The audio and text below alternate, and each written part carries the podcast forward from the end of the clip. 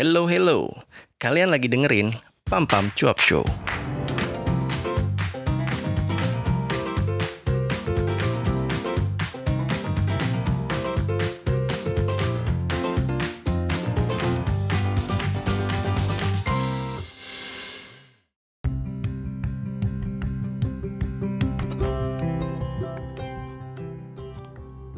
Assalamualaikum warahmatullahi wabarakatuh. Hello, hello, welcome back to Pampam Cuap Show. Baiklah, ini adalah episode uh, keberapa? empat kayak season dua. Dan hmm, di bulan ini umur gue bertambah Bukan bertambah, berkurang jadi kalau menurut perhitungan Perhitungan dari Uh, bokap gua justru umurnya berkurang ya, karena patokannya adalah uh, seorang nabi ya nabi aja umurnya enam puluh tahun gitu katanya gitu. Jadi ya kalau ulang tahun itu hitungannya uh, umurnya berkurang katanya gitu. Soalnya bokap gue ini tipikal salah satu orang yang mungkin mungkin orang tua lo juga ada yang seperti ini. Eh, tapi gue nggak tahu, cuman eh, bokap gue ini nggak pernah mau diucapin selamat ulang tahun, meskipun embel-embelnya ya kita ngedoain gitu atau misalnya merayakan gitu, nggak mau nggak mau beliau nggak pernah mau. Sampai pada akhirnya di umur gue kayaknya sekitar tiga tahun yang lalu gue baru menemukan cara eh, untuk ngucapin selamat ulang tahun ke bokap gue. Eh, berarti gue sekitar umur gue sekarang beranjak ke sudah sudah beranjak tiga puluh satu menuju ke tiga puluh dua. Gak kerasa banget udah kepala tiga uh, plus satu ya di belakangnya. Pada saat gue umur dua puluh delapan kayaknya dua puluh delapan tahun uh, sempat keinget, kadang lebih banyak lupanya memang sama ulang tahun bokap gue, sama apalagi nyokap gue gitu. Sering kutuker-tuker kadang-kadang. Uh, gue gue berhasil mengucapkan selamat ulang tahun tanpa mengucap tanpa embel-embel kata-kata selamat ulang tahun. Jadi ya gue cuman ngirimin doa segala macem. Di situ bokap gue bilang ya kalau cara yang seperti ini gue nggak bisa gue nggak bisa nolak, tapi yang jelas gue nggak gue nggak suka kalau lo ngucapin selamat ulang tahun. Jadi cara ini masih oke, okay, dia bilang gitu.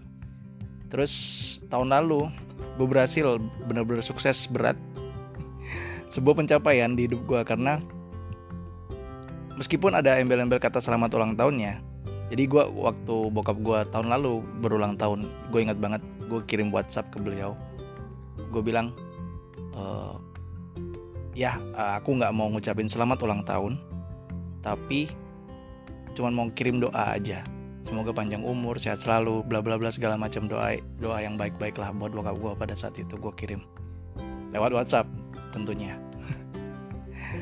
Kalau diinget-inget tuh sedih ya kayaknya.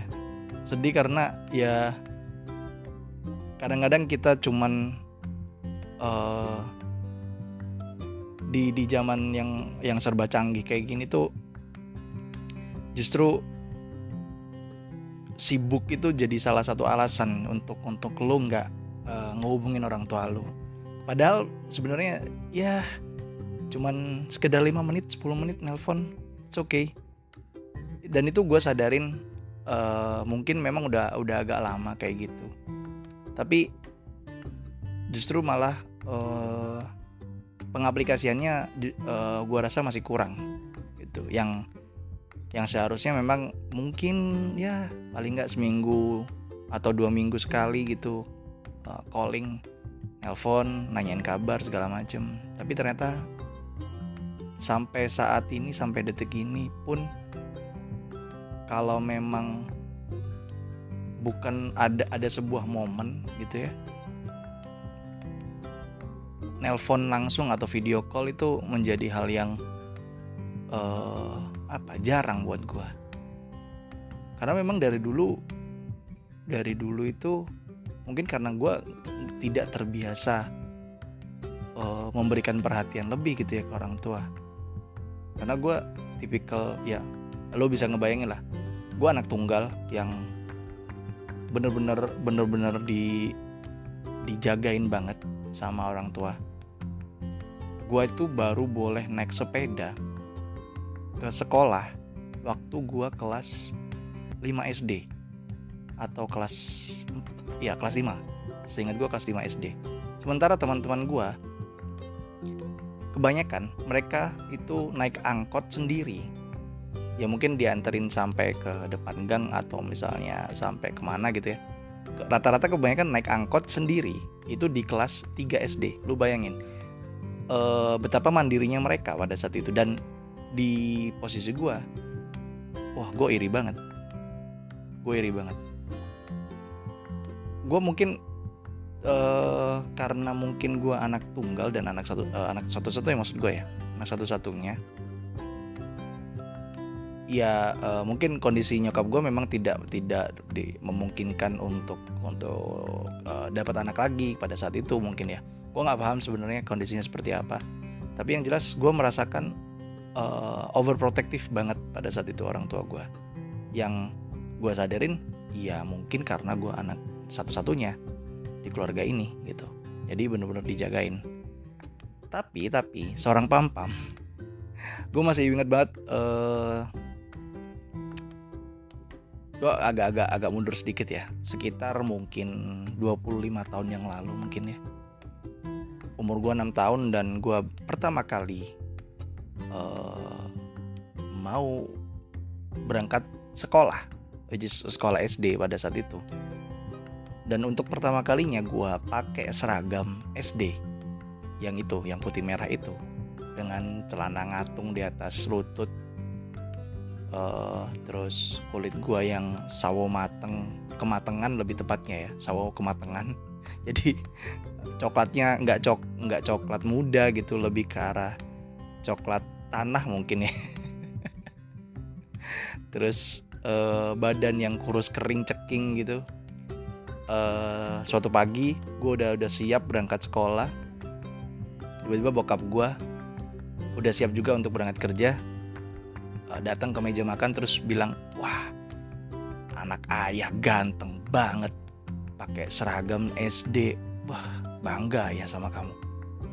Belum sekolah men, belum sekolah ya mungkin uh, bokap gue pengen-pengen apa namanya mungkin uh, apa ya biar anaknya semangat aja gitu berangkat sekolah. Karena memang kata-kata pujian atau kata-kata kata-kata apa ya kata-kata motivasi seperti itu tuh buat gue, di keluarga gue terutama, jarang jarang banget jarang banget terdengar. Uh, pujian itu kalau misalnya gue boleh ini ya, pujian itu datang hanya di kondisi-kondisi tertentu dari terutama dari bokap gue. Uh, itu yang pertama kali. Terus yang kedua, yang kedua ini ceritanya agak agak sedikit. Uh, menurut buat gue kalau misalnya gue flashback lagi agak sedikit lucu ya, karena uh, jadi sebelumnya jadi gini, di kelas dua atau kelas tiga S D, sekitar kelas dua atau kelas dua kelas tiga S D, mungkin dari lo yang dengerin juga pernah nih uh,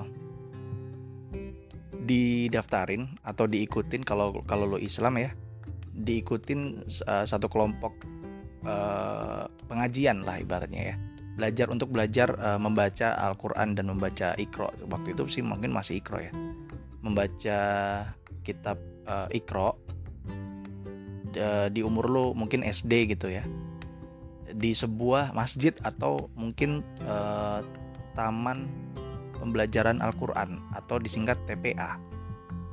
Nah saat itu kondisinya hmm, seingat gua dua bulan pertama itu gua masih dianterin sama nyokap pada saat itu. Jadi uh, siang-siang bolong gitu ya, jam-jam sekitar sekitar habis zuhur atau jam setengah duaan kita berangkat dari rumah bareng nyokap. Uh, gua gua berangkat bareng sama nyokap gua, dianterin naik motor. Uh, ke agak memang agak jauh tempatnya, ke satu masjid yang uh, memang mengadakan uh, semacam pembelajaran untuk membaca Al-Quran atau membaca Iqra. untuk tingkat dasar memang ya.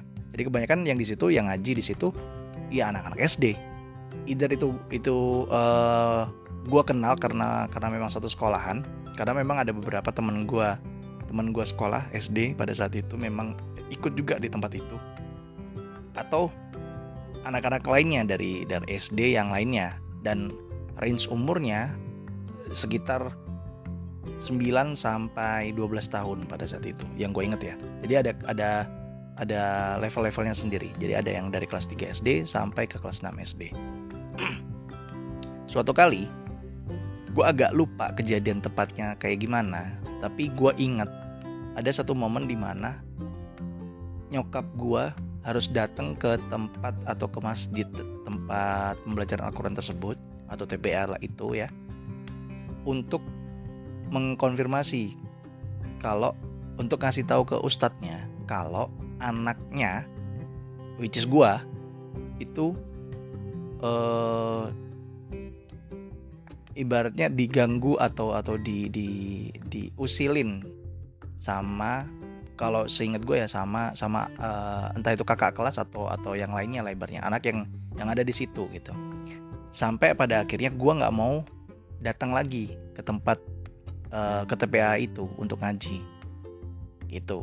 Uh, gua gua gua kurang kurang ingat jelas kejadian awalnya kayak gimana, tapi uh, bisa dibilang pada saat itu gua adalah salah satu orang yang menjadi korban bullying mungkin ya. Tapi tapi iya uh, kalau setelah, uh, kejadian berikutnya akan akan lebih memperjelas, karena seingat gue uh, setelah itu gue dipaksa untuk datang lagi, dipaksa oleh orang tua gue untuk datang lagi untuk ngaji lagi.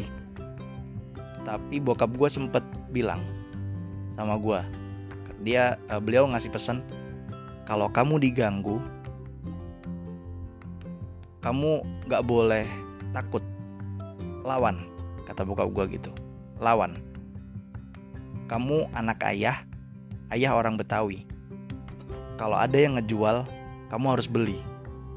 Bokap gue pesen kayak gitu. Gue masih inget banget sampai sekarang. Jadi jangan pernah takut, apalagi sama manusia. Lawan. Mau kalah, mau menang, urusan belakang. Tapi kamu harus lawan dulu. Jangan takut. Jangan, jangan. Uh, pokoknya uh, kalau kamu dipukul duluan, kamu bales, tapi kalau kamu diganggu jangan pukul duluan. Uh, gitu nggak boleh. Kalau kamu mukul duluan kamu yang salah. Jadi jangan pernah mukul duluan. Itu pesan bokap gua. So uh, berbekal motivasi atau atau omongan dari bokap gua tersebut, berangkatlah gua uh, memberanikan diri untuk untuk masuk ke T P A itu lagi. Dan kali ini Kali ini uh, setelah kejadian tersebut, setelah nyokap gue uh, datang ke T P A tersebut untuk mengklarifikasi ada apa sebenarnya sampai anaknya nggak mau masuk lagi, akhirnya gue diperbolehkan untuk naik sepeda sendiri uh, untuk berangkat ngaji. Berangkatlah gue suatu hari ke tempat ngaji dan dan uh, ya ngaji seperti biasa. Pada saat pulang, gue masih ingat banget uh, awalnya gue dihadang oleh beberapa orang anak, mungkin sekitar tiga orang, tiga orang anak. Mereka juga pakai sepeda. Akhirnya uh, gue memutuskan untuk cari jalan putar, cari jalan yang lainnya untuk keluar dari masjid, karena mereka menghadangnya tepat di depan pintu masjid, gitu. Gue nggak kekurangan akal, akhirnya gue cari jalan putar. Ternyata ini tiga orang anak ngotot ngikutin gue. Sampai sekarang gue sebenarnya nggak inget juga namanya siapa, terus mereka uh, tinggal di mana, mereka uh, satu sekolah atau enggak sama gue. Tapi yang jelas kayaknya enggak sih, karena gue nggak kenal sama mereka dan sampai sekarang pun gue nggak gue nggak inget sama mereka siapa namanya dan segala macam. Gue akhirnya memutar, cari jalan putar, dan mereka ngejar dari belakang. Terjadilah. Terjadilah uh, adegan kejar-kejaran yang kalau diinget-inget tuh rada kocak gitu. Anak-anak S D gitu ya kejar-kejaran naik sepeda. uh, ya kalau kalian bisa ngebayangin adegan Fast and Furious, it's happened to me. Maksudnya ya gue sempet dipepet lah, bar, uh, dipepet dua orang gitu kan, sampai pada akhirnya gue harus gue harus uh, mengayuh lebih cepat gitu karena mereka hampir nabrak gue. Kondisi seperti itu itu lumayan lama menurut gue, uh, sekitar satu jam mungkin ya gue muter-muter keliling komplek ru, uh, komplek perumahan yang yang memang ada di dekat masjid tersebut gitu, sampai pada akhirnya gue udah capek dan gue memutuskan untuk ah ya udahlah gue gue harus oh, oh ya sorry kenapa gue sampai muter-muter komplek, karena gue nggak mau nih anak di tiga orang anak ini itu tahu kemana arah gue pulang. Jadi uh, pinternya gue, gue gue cari jalan muter supaya nih anak tuh nggak tahu rumah gue di mana gitu. Jadi jangan sampai mereka nungguin di sekitar rumah gue. Itu yang gue nggak mau. Sampai pada akhirnya gue udah capek banget. Akhirnya gue memutuskan untuk ah yaudahlah masa bodoh. Gue uh, apa? Gue mengambil jalan arah gue pulang yang benar ya, gitu.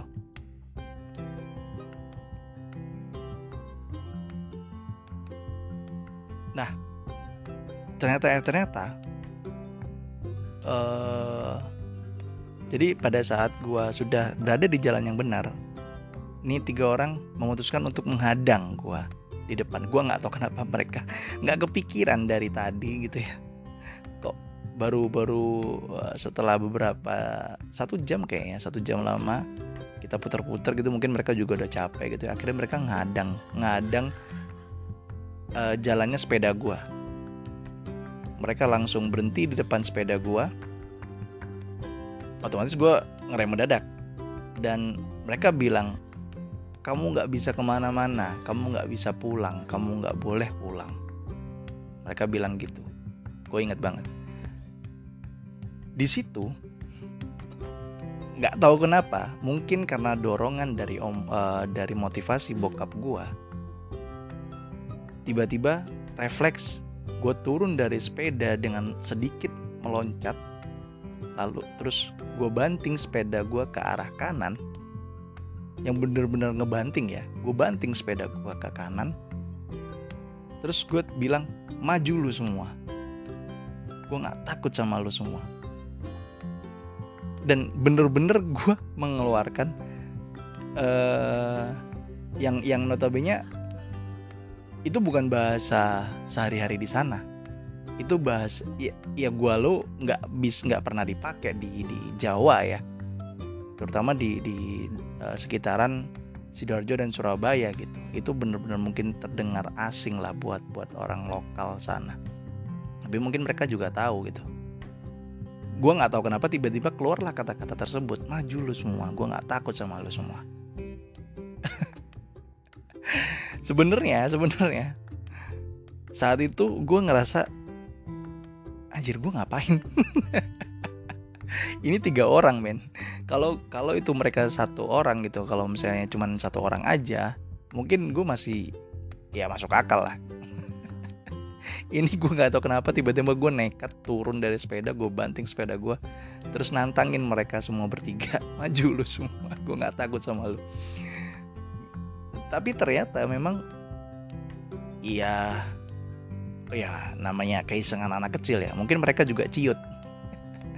Pada akhirnya mereka uh, kabur ya kan, tanpa tanpa ngomong sepatah kata pun mereka kabur. Cuman memang ada satu orang yang yang menurut gue kayaknya dia ketua gengnya, sempat nengok ke belakang lagi dan uh, gue kejar mereka. Gue sempat ngejar karena karena yang menurut gue ketua gengnya ini sempat nengok ke belakang lagi. Akhirnya gue kejar mereka. Mereka makin kenceng. Gue ninggalin sepeda gue di tengah jalan. Terus uh, begitu mereka udah agak jauh, baru gue kembali lagi ke gue naik, uh, gue gue angkat lagi sepeda gue, gue naikin lagi, terus gue pulang, gue pulang ke rumah. Di sepanjang perjalanan, gue nggak tahu kenapa ada rasa mungkin adrenalin ya, adrenalinnya masih kepacu karena nggak ketemu sama lawannya juga. Tapi yang jelas gue ngerasa kayak, ya gue anak bokap gue. Dan gue gak takut sama siapapun mulai dari saat itu. Gue gak pernah takut sama siapapun mulai dari saat itu. Ya, gue yang saat ini mungkin hasil dari hasil dari sebuah kalimat yang diucapkan sama bokap gue pada saat itu. Gue ingat banget itu sekitar umur ya sembilan tahun atau delapan tahun lah ya, delapan sampai sembilan tahun. Gue kelas dua atau kelas tiga S D lah gitu. Itu masih masih melekat di ingatan gue. Terus uh, beberapa tahun dari saat ini, which is sebenarnya mungkin sekitar sepuluh atau sebelas tahun yang yang lalu ya. Berarti gue sekitar umur dua puluh satu atau dua puluh tahun. Gue masih ingat banget, gue masih di, duduk di bangku perkuliahan kayaknya. Ya, umur gue dua puluh tahun, benar. uh, ya mungkin sama seperti halnya uh, kalian yang yang ada di umur dua puluh tahun saat itu. Ya, kita alay lah ya. Alay pada masanya. Alay pada masanya pada saat itu mungkin uh, ya gue gue cuma bisa mengakses Facebook tanpa ada akses ke B B M group ya, ataupun uh, status B B M. hmm, jadi gue masih sering sering oh ya Instagram juga Instagram juga tapi yang jelas kayaknya lebih sering ke Instagram ya pada saat itu ya, karena memang lagi booming-boomingnya Instagram. Jadi gue upload gambar dan e, kebetulan sekitar tiga puluh menit yang lalu sebelum gue rekaman episode kali ini, momen tersebut muncul sebagai notifikasi e, memori di Facebook kalau gue pernah punya satu postingan kenangan bersama dengan siapa, bla bla bla segala macam. Salah satunya adalah sebuah gambar yang gue bikin, sebuah ilustrasi yang gue pernah bikin sebelas tahun yang lalu. Uh, isinya sih sebenarnya gue berusaha untuk menggambar menggambar salah satu foto gue atau wajah gue sendiri yang gue tambahin. Uh,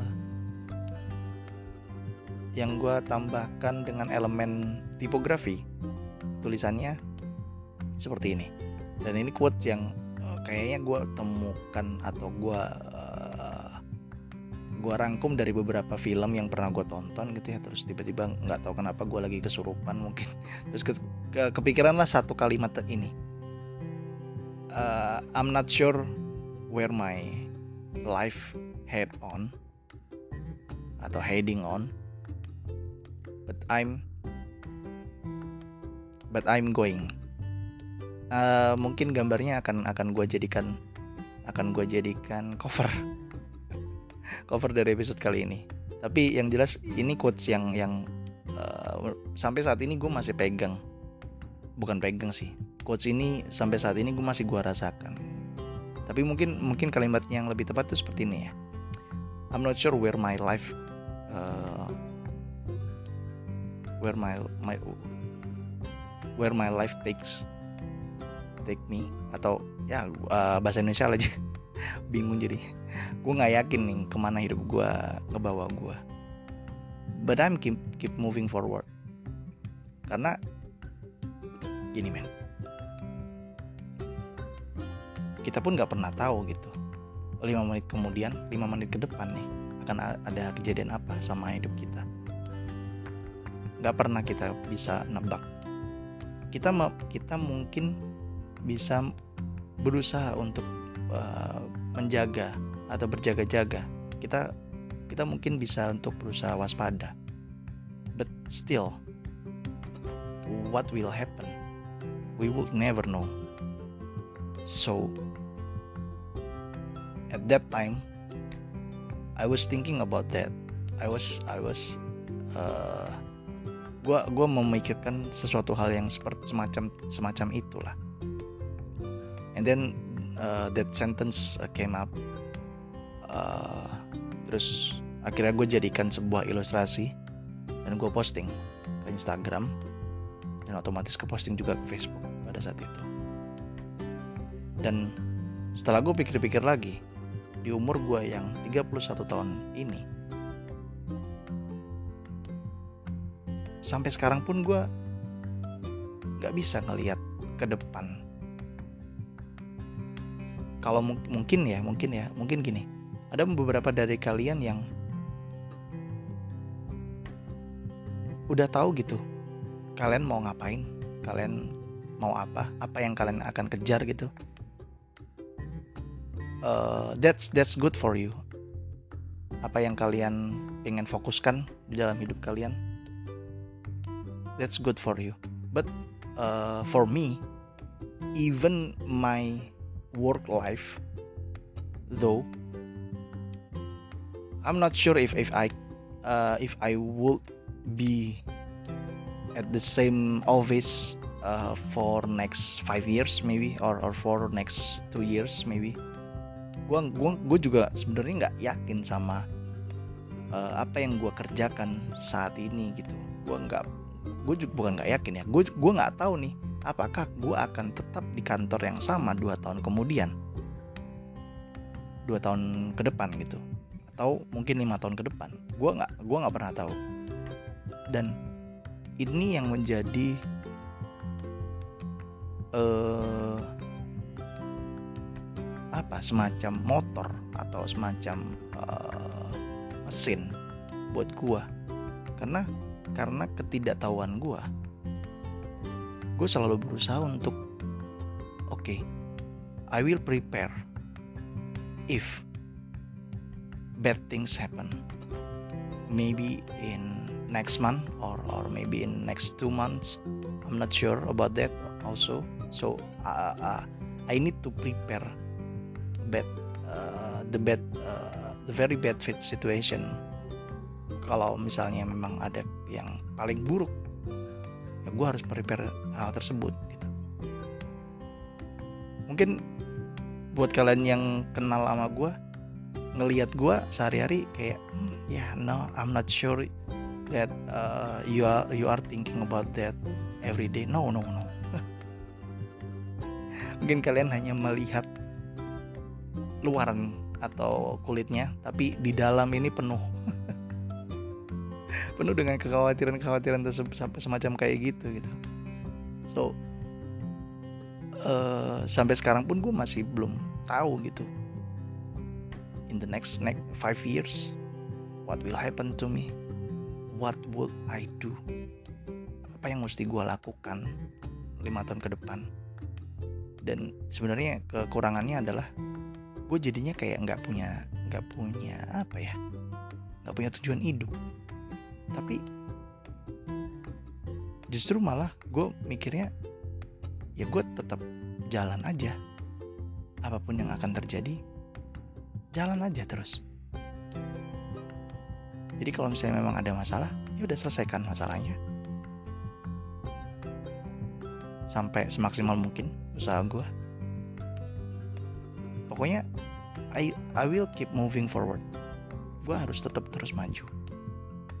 Yang ya maju pasti ke depan ya, bukan maju ke belakang itu nggak ada ya. Maju itu pasti ke depan, kalau belakang itu namanya mundur istilahnya orang Indonesia.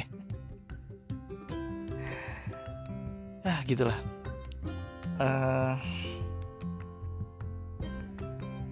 ya sampai sekarang umur tiga puluh satu, kalau ditanya passion lo apa, Pam? Nggak ada. Kalau lo tanya lo suka, lo lagi suka apa, ya gue banyak bisa bisa bisa sebutin. Gue gue saat ini lagi suka bikin podcast kayak gini, uh, terus ya, bikin ilustrasi udah jarang-jarang gitu ya, nggak pernah malah justru. Mungkin ya karena kerjaan aja gue bikin. Hmm, uh, gue lagi suka apa ya? Gue lagi suka sama beans. Uh, Halo Wine yang menggantikan tahun lalu atau dua tahun yang lalu. Gue suka banget sama yellow bourbon.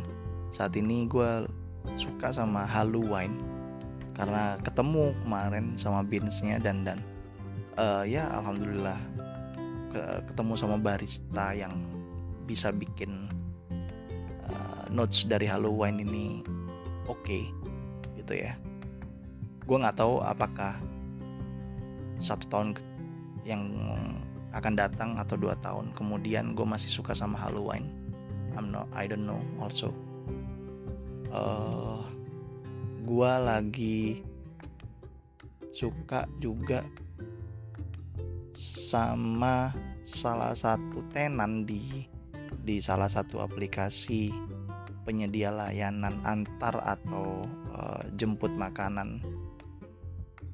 Uh, tenannya ini adalah nasi kulit ayam yang kulit ayamnya enak banget, dimasaknya nggak terlalu kering, nggak terlalu basah juga, jadi pas menurut gua.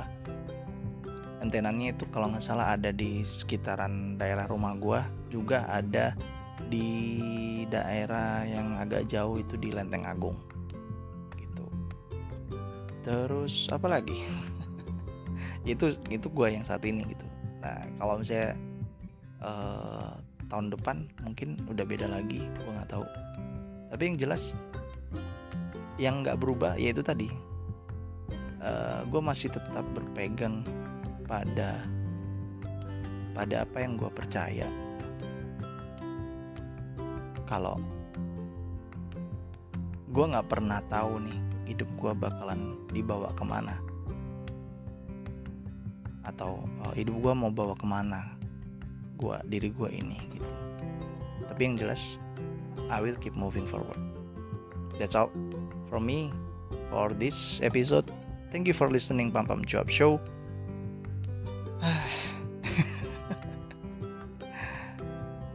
Ya kalau misalnya ada yang mau ditanyakan atau misalnya kalian mau cerita-cerita gitu, gue terima banget. Silakan kirim ke email atau ke pesan suara kalian di Anchor. Uh, linknya gue taruh di deskripsi. Segitu aja dari gue. Uh, Lambang pamit ya. Assalamualaikum warahmatullahi wabarakatuh.